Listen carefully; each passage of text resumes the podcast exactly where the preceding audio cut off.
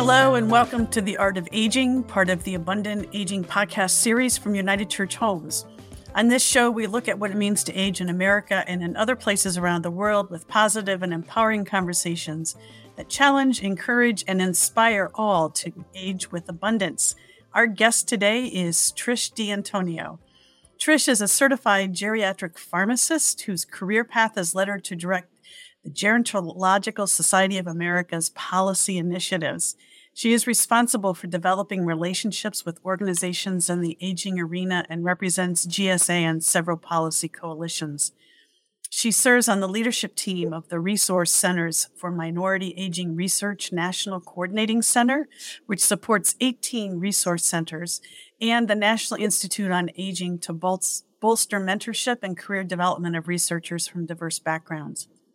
Additionally, in her role with GSA, she is the executive director for the National Center to Reframe Aging, which is the central hub to advance the long term social change endeavor designed to improve the public's understanding of what aging means and the many ways that older people contribute to our society. Welcome, Trish. Beth, thank you so much. Thanks for inviting me to be part of the podcast today. And I just want to make a note here that was extremely shortened from your official bio in, in all of the areas that you touch at GSA. I think the one thing that we say about GSA is we all have an and in our title. There you go. There you go.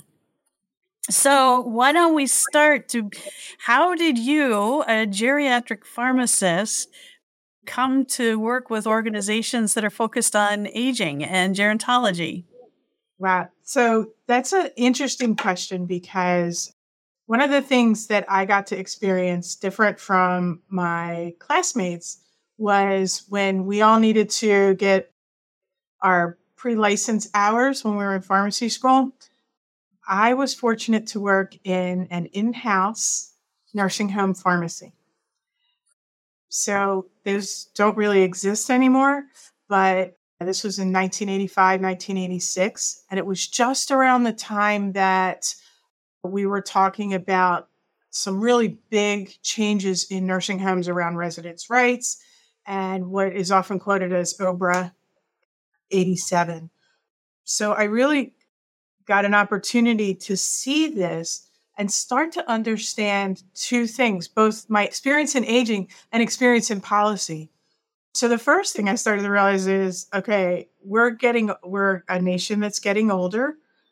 And where are the where are places that I most see patients and if you exclude uh, antibiotics for children, most of the time I was seeing people probably 50 and older, but definitely 60, 65 and older. So I realized that was where I really needed to concentrate my efforts. And then because I worked in nursing homes, and nursing homes are so regulated, policy, you know, the work that you do as a pharmacist doesn't just impact your work in the pharmacy, it impacts everyone's work in the in the nursing home and most especially the resident.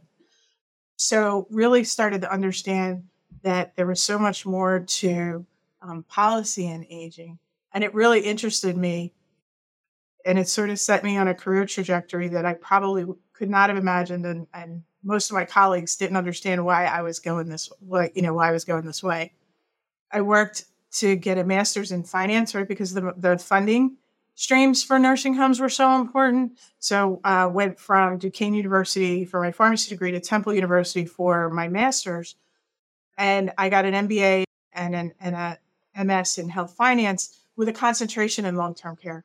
So I really was continued that path worked as a consultant pharmacist uh, in the Philadelphia area for years, but still wanted to figure out how I could get more engaged in policy. And so moved to Washington because that's the place where policy is. And through a series of positions that I held here in Washington for the last 24 years, eight years ago, I got the opportunity to come to the Gerontological Society, which really has been such a great experience because the work there is multidisciplinary and our members' work really is informing policy throughout throughout the country. So legislation, legislative work as well as regulatory work.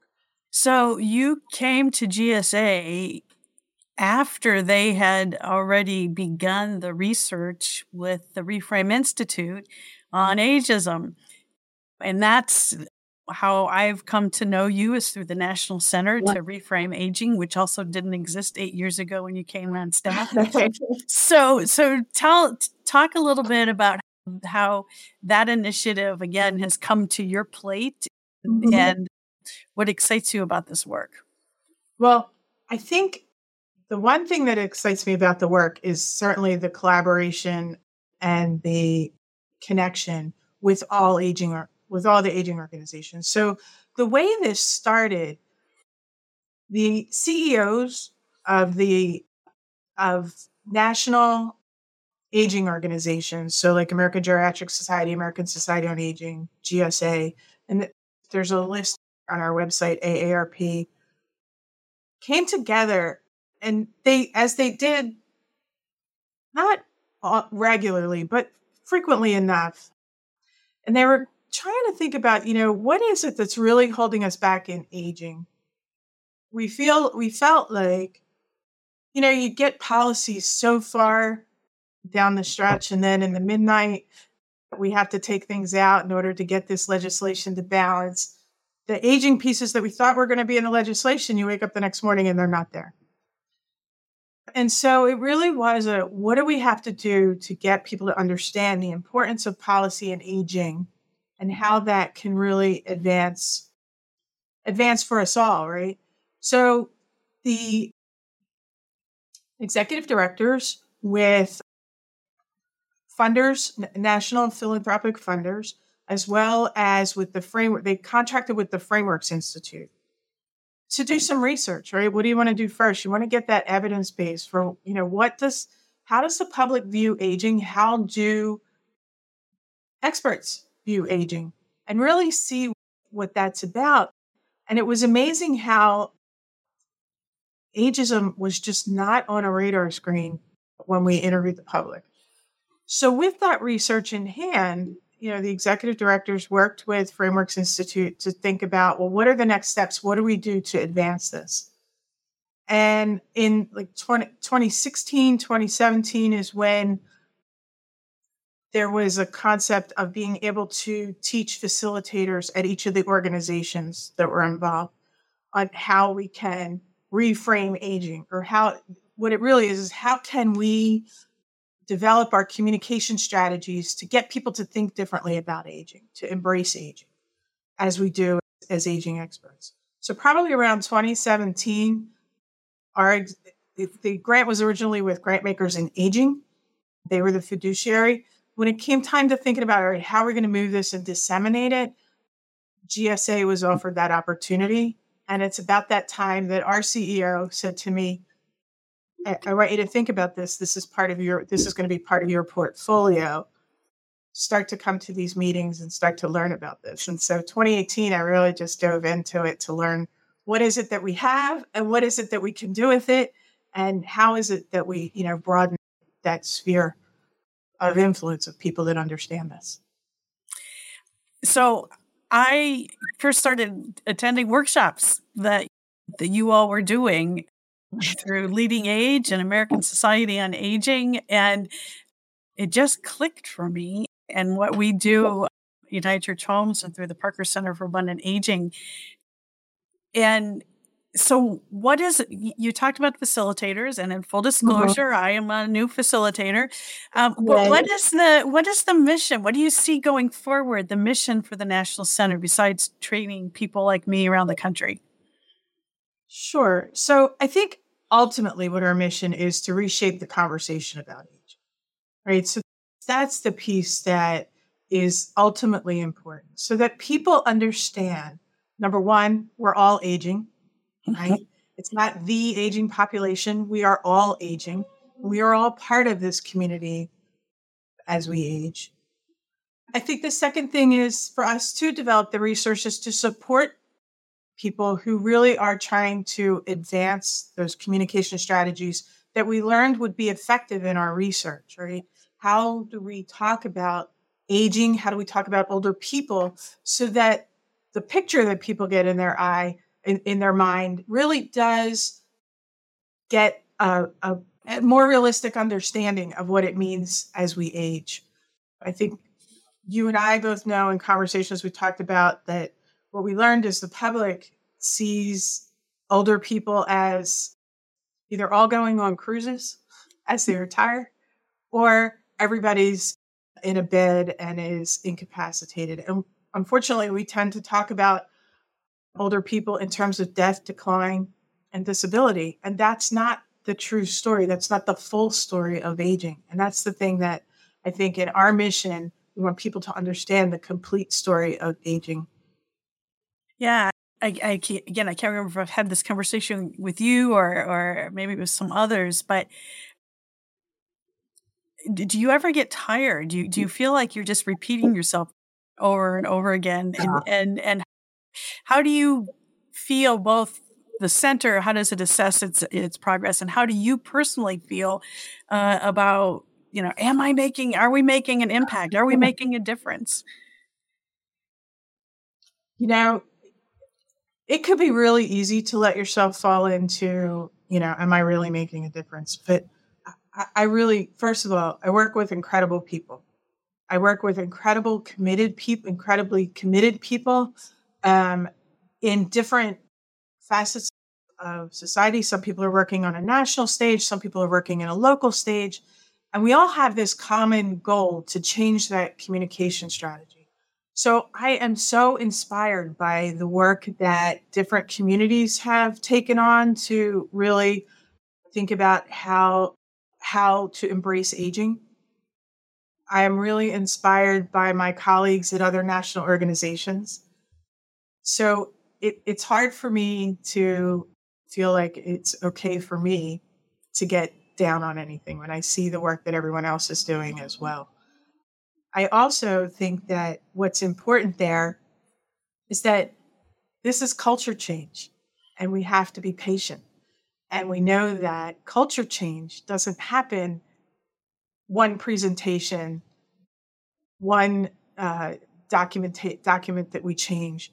It really is, you know, 20 years for us to see that change happen that we seek. And I think really in the dissemination phase, as we've gotten this out, we're really in our infant, you know, we're in our infant stages here. We really started about five years ago getting this out beyond a core group of people. And, and that's what's really important for us to remember. And so, um, not to get saddened when we might see some things or hear some things that aren't exactly like we would want them. Yeah. I just did a presentation yesterday in a church and at the end of the presentation the the pastor who I've known since college. And she has actually done a whole week long, uh, four session long course with me this past summer. So this isn't the first time she's heard it. But at the end of the presentation, she got up and she said, Okay, I have to confess, I realized what happened. She said, When I introduced Beth, I said, We've known each other longer than we want to admit. And she said, and then you got up and said, I have had the pleasure of knowing Joyce for since college. And she said, I realized that was ageist of me. Hey, why did I not want to admit that our college days are 40 years ago? And so those, so sometimes for me, it's those little pieces of seeing the mm. aha light bulb go on for people and for them to be able to say, okay, that was ageist.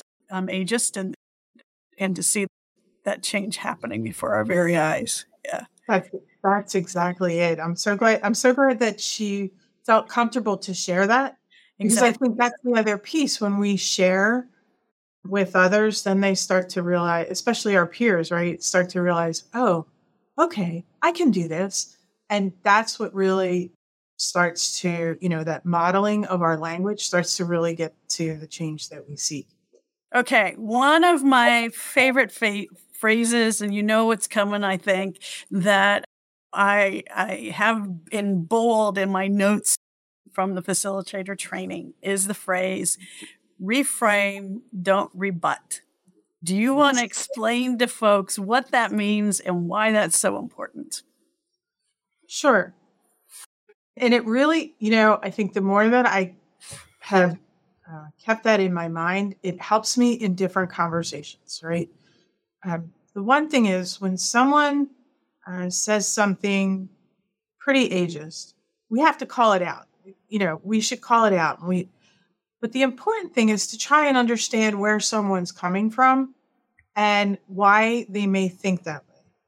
And if we rebut, all we do is kind of push back at someone.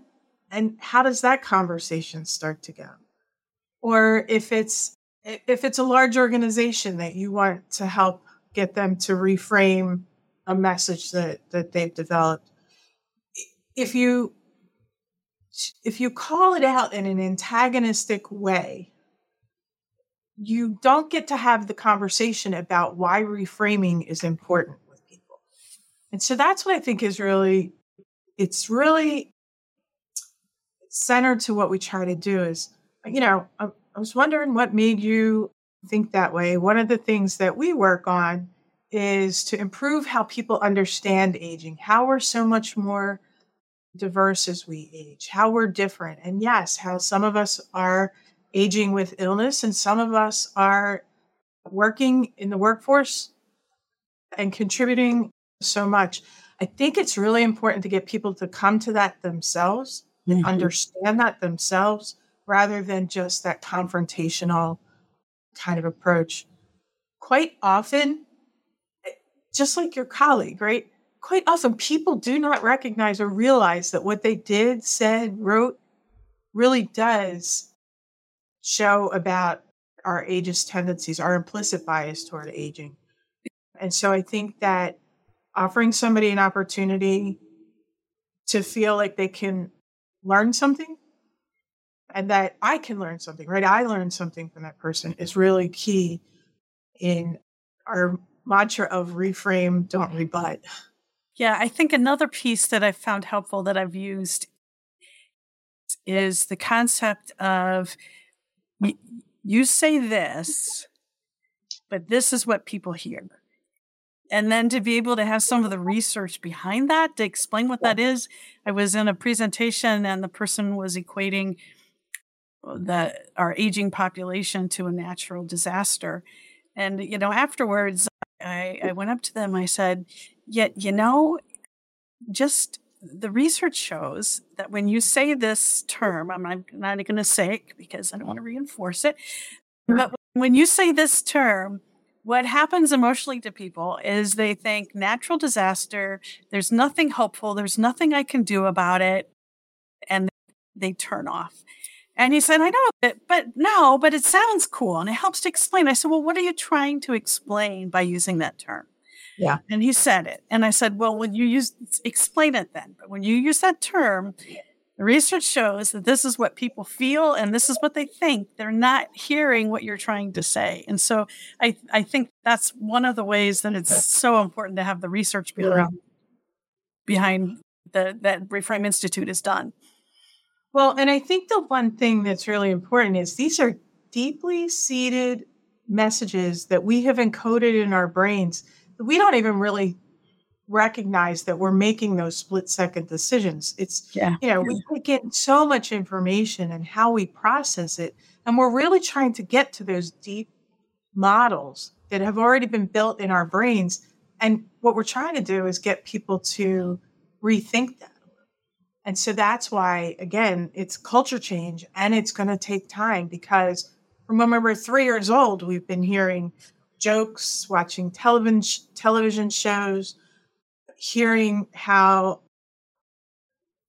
our mentors or our you know our parents or our families are referencing aging and those types of things really just inform us for so long and we're trying to unravel that so that's why it's so important to think about that and take time with it yeah absolutely so all of this work started yeah prior to 2020 yeah.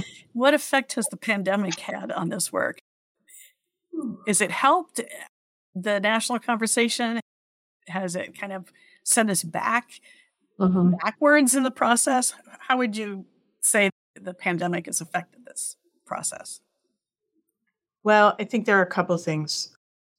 pandemic certainly, you know, it was a crisis, right? I mean, it was not, you know, so there were some things that we learned about ourselves and about our resilience for all of us as we age that I think are helpful, right? We saw older people come back to the workforce and volunteer in different ways to help support. On, the other hand, we heard some pretty radical statements that were solely based on someone's chronological age. So, how many birthday cake, birthday candles on the cake? Where we will not treat people over the age of 65 or 70, and solely because of someone's age, when we recognize that we all had uh, ways to contribute in society and really thinking about um, functional age, right? Mm-hmm. And, and looking holistically at a person for treatment and therapy when we talked about COVID 19. The other thing I think it did was it raised consciousness for some people about ageism. My concern has long been that as a country, we have short memories and we move to the next thing. So we know we've gotten to, with that first adopter group, that first 15% of people who really say, hey, we need to pay attention to this. We need to make changes. We can't let this happen again as far as how we treat um, older people or sometimes the blame, you know, the blame game that was put there. And yet we have more work to do, right? So we shouldn't just say, you know, we won uh, because we were able to get some policies changed because we weren't able to get all policies changed. Um, so I think that's really important. I do realize that we have more interest from people in aging aging network and i think some of it is because we couldn't have imagined that we would hear elected officials say things like i lived my life i you know we don't have to treat anybody over the age of 70 like i don't think i think we were just shocked when we heard that. Yeah absolutely. Absolutely. So looking ahead what are the next steps? How do we get beyond that first the early adopters? And how will we how will you know when we've kind of made it to 20 or 25% so you know there's a couple things. One we work nationally in our efforts from the national center to engage public partners private partners. And so we are hearing things and seeing things in government agencies where they're even they're starting to write in a well-framed manner. Takes some time again for that to filter down but you know when a government document not even federal but federal and state government documents are written that's where people draw from to write their principles or their pieces so if we can get those well framed we know that will start to influence in a way that is probably not something where you can get that one to one relationship, but certainly you can start to see and hear it in in in different different communication pieces. The other thing that we do is you had mentioned earlier about facilitators working with with facilitators like you who have been provided specific education to truly understand the research and be able to share that with others that helps us increase that network of people that we're reaching. We're seeing that locally around the country. So there are there is a group in San Antonio that is successfully aging and living in San Antonio who's doing some great work in Texas to be able to influence language and now and to influence communication strategies and now they get called on a regular basis from city officials, from other so and not just people in the Department of Aging, right? The Department of Transportation is calling them. So that's really important. In New York, LiveOn New York really did take on the elections for mayor and city council 2 years ago, making sure that all of the messages that went when asking about aging were well framed, taught any council member that was interested in learning how to frame their messages better around aging, and now are staying with those elected officials to ensure that the aging agenda that was promised continues, again, in a well framed way. And then where you're from in Ohio, the Ohio Area Agency on Aging Association, Beth Kowalczyk has led a pretty intensive act- activities to improve the budget for aging and making sure that the work, again, making sure that the communications are well framed to drive people to understanding about aging and about older people that really gets gets us to a point where there's recognition that our we are all part of our communities and why that is so important to think about. And the last thing that I would say that I think is a success that we'll start to measure now is, is as states embark on multi-sector plans, right? So there's the state plan on aging, which usually involves the aging department in a state, but then the multi sector plan on aging, which is usually led by the executive, and it could be led by tasks to the state unit on aging or the, the state aging state aging colleagues, but it includes all departments. And so now it's thinking about how we're framing before people who work in transportation, before people who work in housing, before people who work in nutrition services, and really start to think about that so we recognize how we understand we could start to understand aging much more if we keep framing before people. And that's where we'll start to see you know those networks really start to advance. So very excited about that kind of that work that's coming along in in this year many many more states are starting to think about the multi-sector plan for aging. Some states might refer to may refer to them as master plans on aging. And each state calls it something different to, to fulfill the needs for that state. So i think those are really different ways that make me excited to know that we're going to be branching out even further in how people understand aging. Yeah and it, it occurred to me you, you mentioned the work that beth had done here in ohio and i know that she, she was working with some phenomenal colleagues uh, mm-hmm. as well um, and one of the things that we heard around the budgeting process as folks were meeting with legislatures and then when the budget's starting to come in is, oh my gosh, we, we've not seen this level of support before. And, you know, I just, you know, and then some of it goes away in the process of, you know, making it go through both houses and the governor and whatnot. Right. I think it probably has to do with the fact that Beth and the folks at LeadingAge Ohio and the Ohio Healthcare Association were framing things in a way that it was making sense in a way that it had perhaps made previously. So, you know, we may never know, but we're going to continue on that journey. And that's what we all, and I think that's the one thing when we work in policy, we all know is that it takes, there's steps. And you might not get everything you ask for in the first go round. You got people excited about it and you have people thinking yeah. about it. So there's continued opportunity there. Yeah.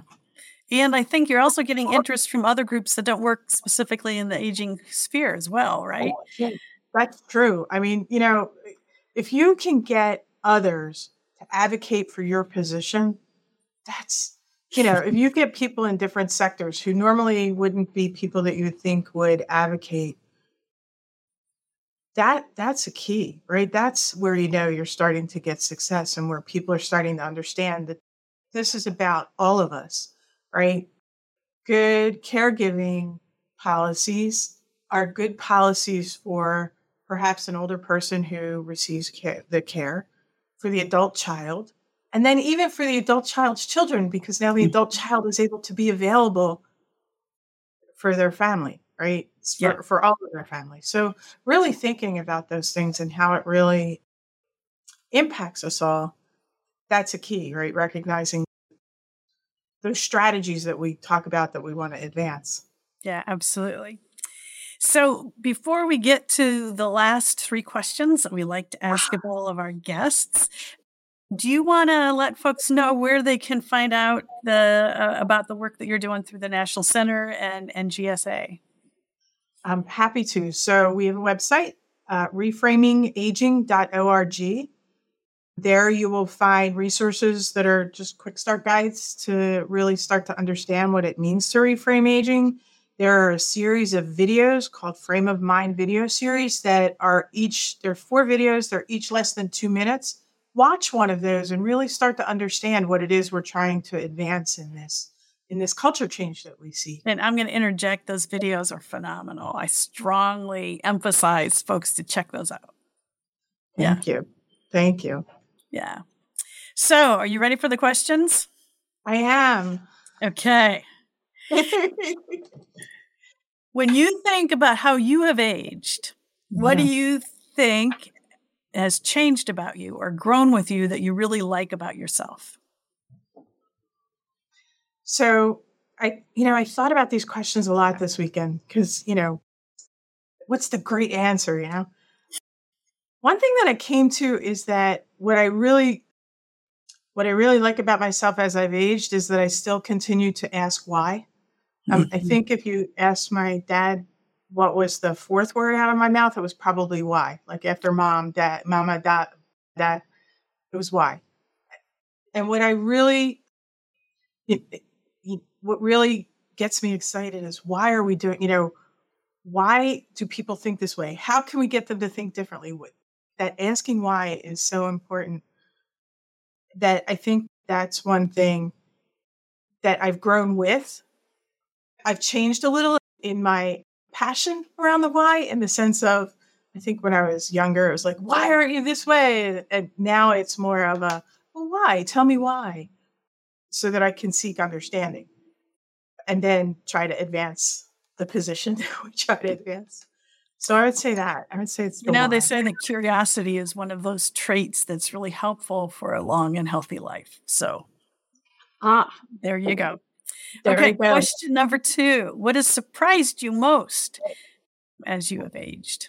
I think one of the things that's that really does surprise me most is something that's come through in some research that really translates to it's a journey, not a destination. Mm-hmm. You know, I mean, when I was younger, I could remember thinking, oh, when I'm 30, oh, when I'm 50, oh, when I'm 60, and I'm 59 now. So, yeah, uh, what I started to realize is, you know, it's not about thinking about that forward age or anything. It's about appreciating the journey um, and reflecting on the journey so that you can take away those parts with you and continue to carry them with you that are the good things, right? There's always something that's not going to sit well with you.